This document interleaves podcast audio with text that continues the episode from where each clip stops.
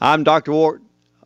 I'm Dr. Ward Bond, and I welcome you to Life Changing Wellness episode 14. Today, we talk to an inspiring breast cancer survivor who helps women embrace their breastlessness and be confident. So, stay tuned for another life changing episode.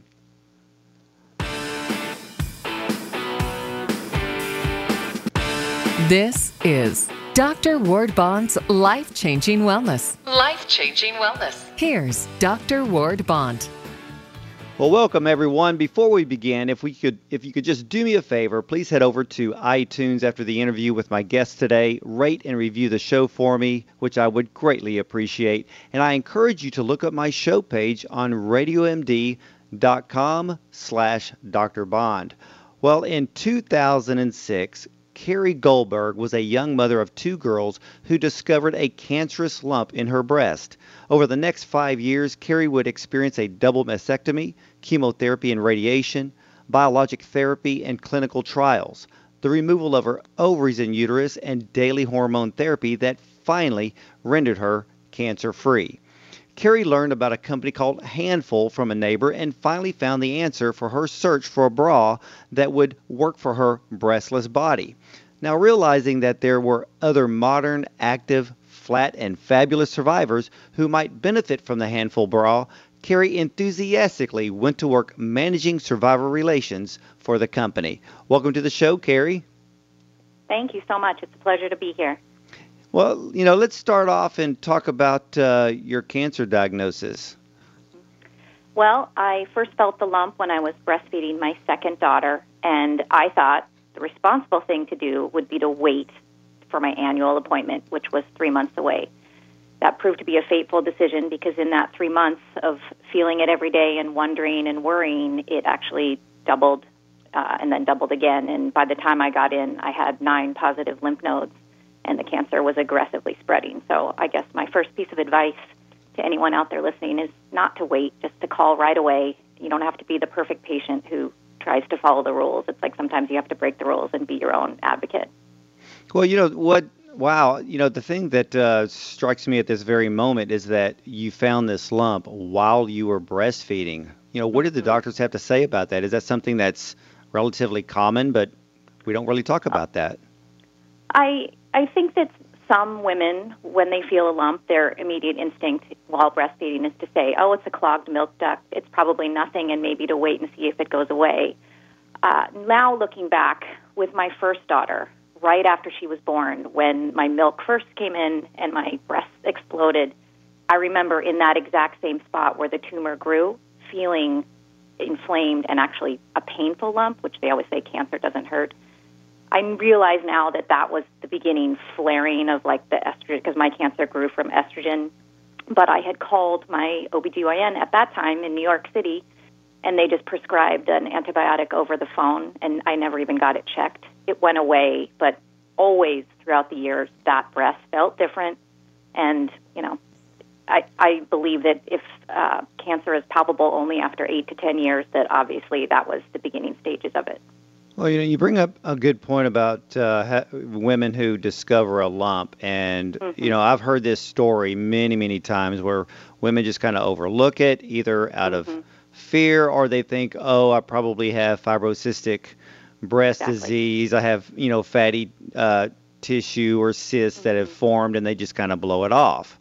But yes. I agree with you. If you find something you, it's best to know early because in many cases, you know, women could have it treated with a simple lumpectomy and Correct. move on with their lives without, you know, because you you said they found it in nine lymph nodes, and that's that's pretty yes. big.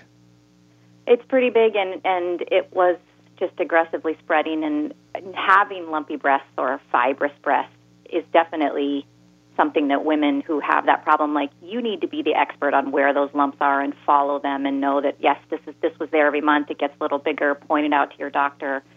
I really believe that no one's going to be the expert of your body more than you so being being on top of where those places are and not being afraid to go to your doctor and say hey can you feel this again? Maybe do an ultrasound especially if you're a woman under 40 where mammograms aren't really effective Ah, that's uh, that's some very good information out there. I think a lot of women don't realize that. They figure that if the doctor tells them to have a mammogram, if they're 30 years old, they just do what the doctor tells them.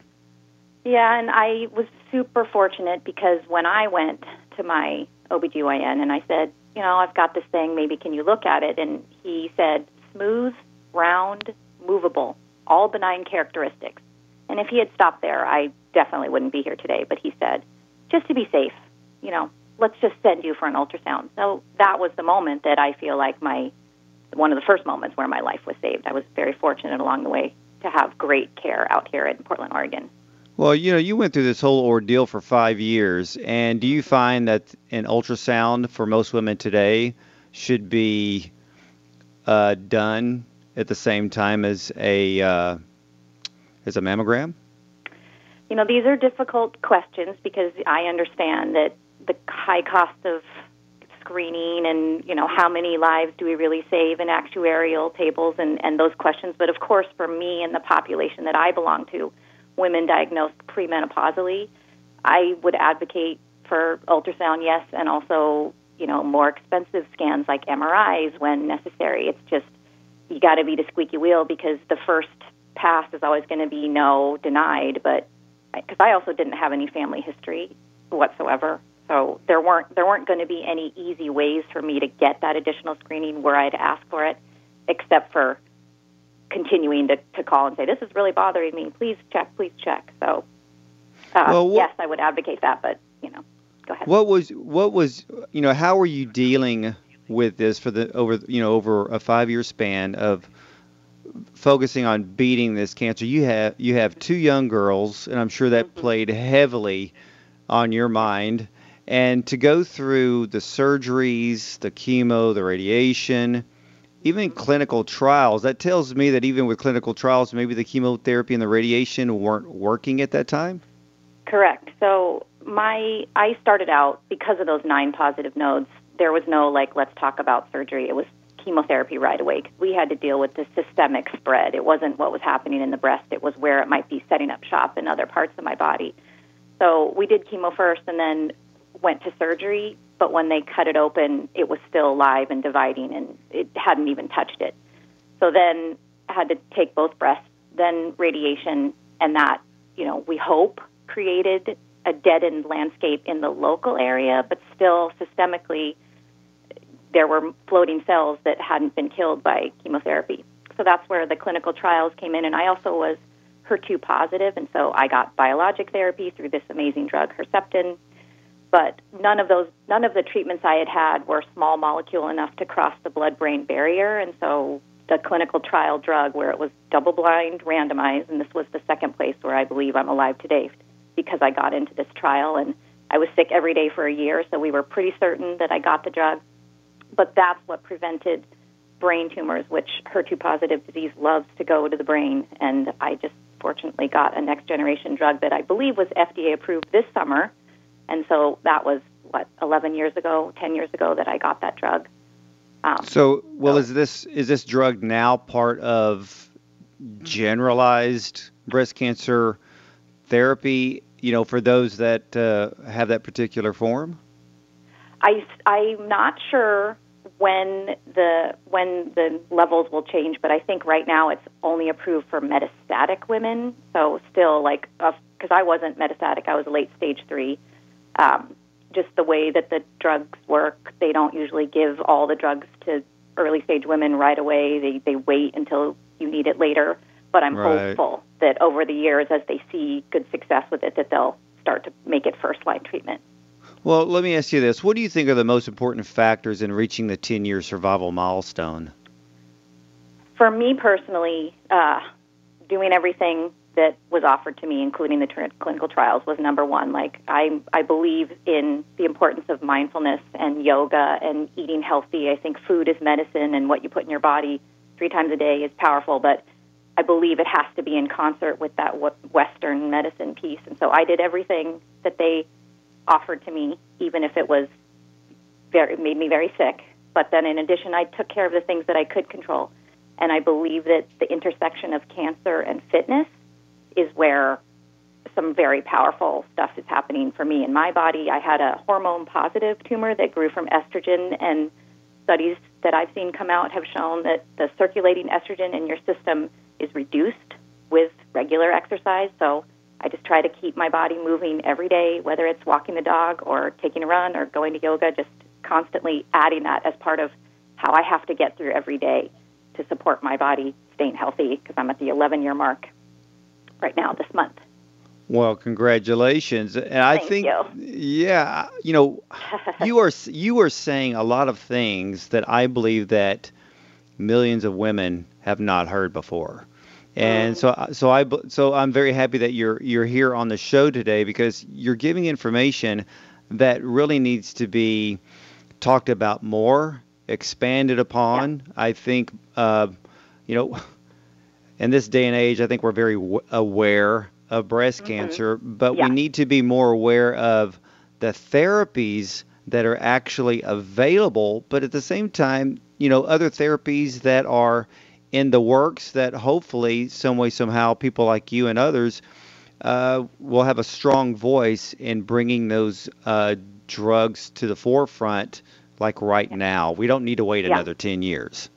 Yeah, and that's why you know I'm all I have mixed feelings when October rolls around and it's Pinktober as we call it, yeah. and everything is for breast cancer. It's, we're all aware of it, and I just like to make sure that when people want to do something, that they're giving directly to research because that's really I believe where we're going to get those better results rather than like everyone's aware of it. Uh, I do think it's important to remind women to be their own advocates and look out for their own bodies, but focusing dollars on research is, is pretty key, in my opinion. Yeah, and, and you know, you know, we always talk about how prevention is vitally important, and you know, you stated that during your uh, own battle, you focused on the things that you could do. That's fitness. That's eating correctly, and you know, I think a lot of people underestimate the power of fitness when someone's actually going through any type of cancer battle, if they are physically able to do something, just any type of physical fitness actually improves white blood cell count. Uh, if you're doing any type of free weights uh, and, and the type of exercise that helps to build up the bone, but that can also uh, strengthen bone marrow and its uh, ability to improve the function of the immune system. And it looks like you've done those types of things. Well, I mean, you know, I will say on chemotherapy days when the steroids would run out, if all I could do was go down the block and back, that's all I did. But every day I would try to let's go around the block twice and three times, you know, as the days went on. And it, it's definitely you have to listen to your body. There are days when you can't get up, but even those small movements, I did feel a tremendous mental difference and a physical difference. And I think helping move those chemicals through your body, that's helpful as well. And about bone building, uh, one of the nasty side effects of breast cancer treatment is osteoporosis and osteopenia that definitely affects your bones. And I did do another clinical trial that was an exercise trial where they showed that weight bearing exercise and actually impact exercises did help ward off osteopenia setting in and uh, definitely helped women do better, like their outcomes in breast cancer specifically were better. So I'm very proud Right. of having participated in that one too. Uh, well, you opened up a whole new health category there because a lot of people do not realize the importance of impact type exercises are actually directly related to building bone. And I know that uh, at NASA, when the astronauts come back from being in weightlessness for so long, that they actually get them to go through impact fitness to rebuild the osteoclast and osteoblast within the bone to gain that strength back again. Now, That's fascinating. Oh, it's amazing research. Now, in your in that uh, battle, mentally, was it your uh, two daughters that were the main focus that kept you fighting and moving forward to know that you're going to do whatever it takes to beat it? I definitely had in my mind when that little baby was in my arms that I wanted to see her get on the kindergarten bus. And so I just started to think if I could just get there, because that also would coincide with the five year mark, which is like really the holy grail for breast, for survivors at, at the outset. Like you want to get to the five year mark because that's where all the numbers look better and better. And then, of course, 10, 10 is great too. No, uh, absolutely. Yeah, but but definitely they were a primary focus in helping pull me through. And people would say, "Ah, how can you do this with two small children?" But I actually think that the humor and the you know just the focus on them kind of took the pressure off me. And every time I would look at them, I would say to myself, I would do this twice over to prevent something like this from happening to them. And so I think it it took me out of my woe is me and just kept me in in like fighting spirit. Well, you know, we all know that uh, cancer is not a respecter of persons, and it can strike no. anyone at any time, and uh, yeah. it can hit, hit, healthy people as well. Well, yeah. how has the health crisis? How did it lead you in finding your purpose? Well, I lived as a, you know, the first five years were just focused on surviving. So that's really I was in active treatment for five years, and I was fortunate to have a flexible job where I could write and edit from home, but I wasn't. I didn't also have a full time job. So when that five year mark ended, I kind of threw myself back into life in earnest and started talking to people around town and working out at the gym. And it just so happened that a neighbor introduced me to this woman who was creating the sports bra. And in her mind, she also wanted it to reach survivors, but she herself wasn't a survivor.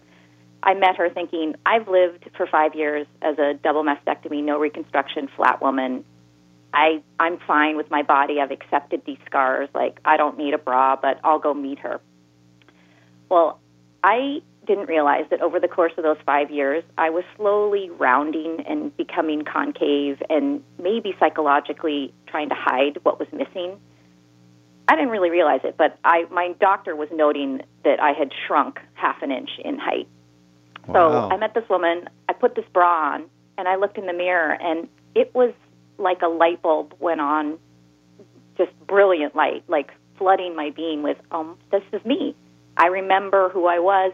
It started to make me stand up straighter, and I think if a foundation garment is important for a normal body, someone who has had extensive, repeated surgeries, because I had two failed lumpectomies before I had the double mastectomy, where they kept trying to excise more and more cancer from my chest it I need a foundation garment to help me keep my body upright. And within three months, I went back to my endocrinologist, and she said, "What are you doing? You just grew half an inch." So this bra literally changed my life, and I have not taken it off in five years. I mean, I take it off every night, and I am still happy that I'm me underneath. But as I go out into my day, I don't think about what's missing, and that noise between my ears is finally quieted, and I just feel like I can be my highest, best self, and we're talking about a piece of fabric. So if that's the case for me, it, I want to make sure anybody else who makes the choice to not reconstruct has this as an option if they want to wear prosthetics on the outside of their body. Because being flat, you don't have to wear anything if you don't want to. But I just found that after five years, I needed to. So this is an option for me. And when I'm at the gym, no one needs to know that what's in my handful bra. Like I look just like everybody else, except my bra is cuter than theirs, and that's actually a pretty good feeling because the things that are in the mastectomy stores are are not things that I wanted to wear, which is also how I ended up just wearing nothing. Well, I, that would make perfect sense, you know. So, I mean, you know, what type of stories have you heard from other women that? Uh, you know, just like you, you know, they put mm-hmm. on the, the handful bra and mm-hmm. the light bulb comes on. Well, I'm fortunate in that now that I've become a part owner of the company, I get to travel around and we spend a lot of time with women at, you know, fitness events or uh, women's nights and being in the, the dressing room in those moments when you're fitting people, whether it's a survivor or not, we have, all have very complicated relationships with our breasts, whether it's breastfeeding, gravity, weight gain, weight loss, all the things that go on. Like seen women put on the bra and see themselves, just themselves shining through, and like that, I have that moment. I'm lucky to have that moment a lot. But when we do get a survivor, because it is one in eight of us, that's when the magic happens. Because a lot of times it is the things that they didn't know that they were looking for, or it's just a way to taking off those heavy silicone forms that you wear on the outside of your body and replacing it with the foam that's in our bras that we give to survivors for free anyone who's lost a breast to cancer, we give the prosthetics in our bras for free. Those, are wonderful moments where you can really see somebody just accept and love their bodies again and realize that they can get back out there. Like I was in the back row in the darkest classes, changing in the bathroom stall, not in the main locker room area. Like I, I, there's no reason for that. Like we should all be proud of our bodies, and sometimes we just need a little bit of help to get there. And if we can provide that encouragement, that's that's a win for us. Well, you know, it's amazing because I'm very impressed with you. I'm going to say that right now, and I, I truly mean that. And uh, I, you know, you know, the story that I'm hearing from you, and and I know there's millions of other women who have gone through mastectomies, and emotionally and mentally, it's very damaging to them in many ways. But mm-hmm. do you find that going through a double mastectomy, and I'm just talking about just you, um, yes. that in a way you found your your true identity as a woman?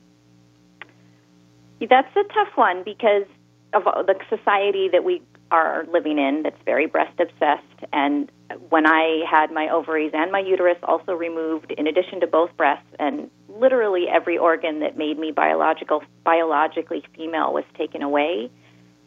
I, at the end of the day, I still feel like a force of femininity to be reckoned with. And so, yes, I think I found who I really am, but it's not like I always wanted to get rid of my breasts. Like, I loved my body before and I took very good care of it and was healthy, and I still got cancer.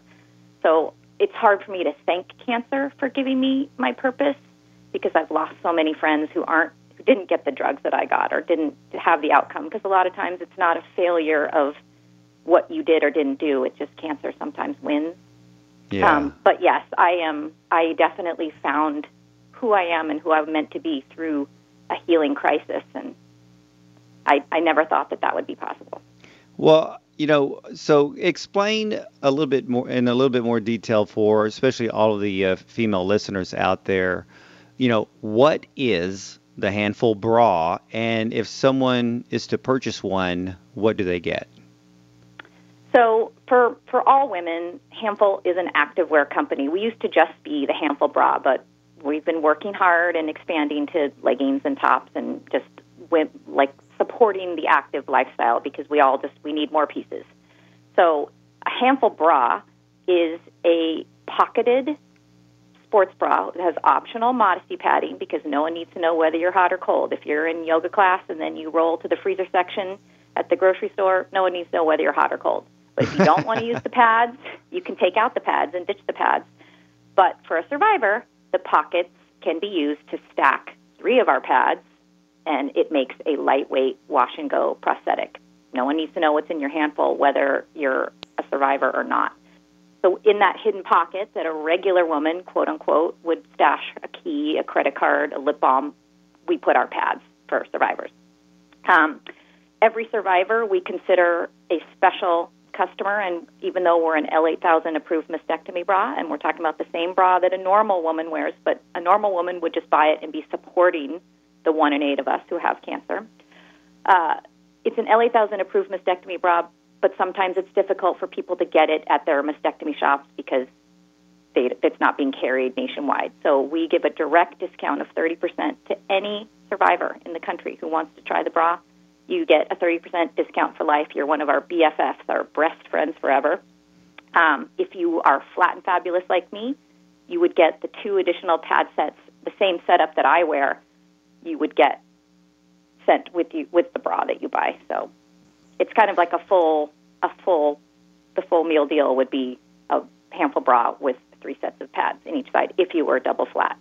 But many women who've gone through breast cancer have reconstruction Brastill's great for you too. Uh, you would still get 30% off.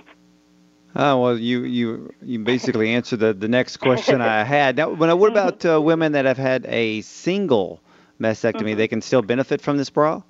They can absolutely still benefit from this bra. They can either use their existing prosthetic and put it in the pocket, or they can try the pads with one natural breast on one side, padded on the other. That's a little bit more of a specialty case, and I, I prefer to work with those people one on one, trying to help maybe sculpt how the other side should look. We can use different size pads for that. And this is where, like, my dream someday of being in more mastectomy providers would be helpful because then we'd have people in stores being able to personally fit women who have special cases like that where weight and balance is more of an issue. Now, can uh, women go online to uh, to look this up? Absolutely, Ham- Handful.com. They absolutely can go online and they can find me on there, and I'm happy to work with women one on one who have any questions about how this works and how we can help them. Well, ladies and gentlemen, especially you ladies who are listening to this episode today, you can head over to handful.com.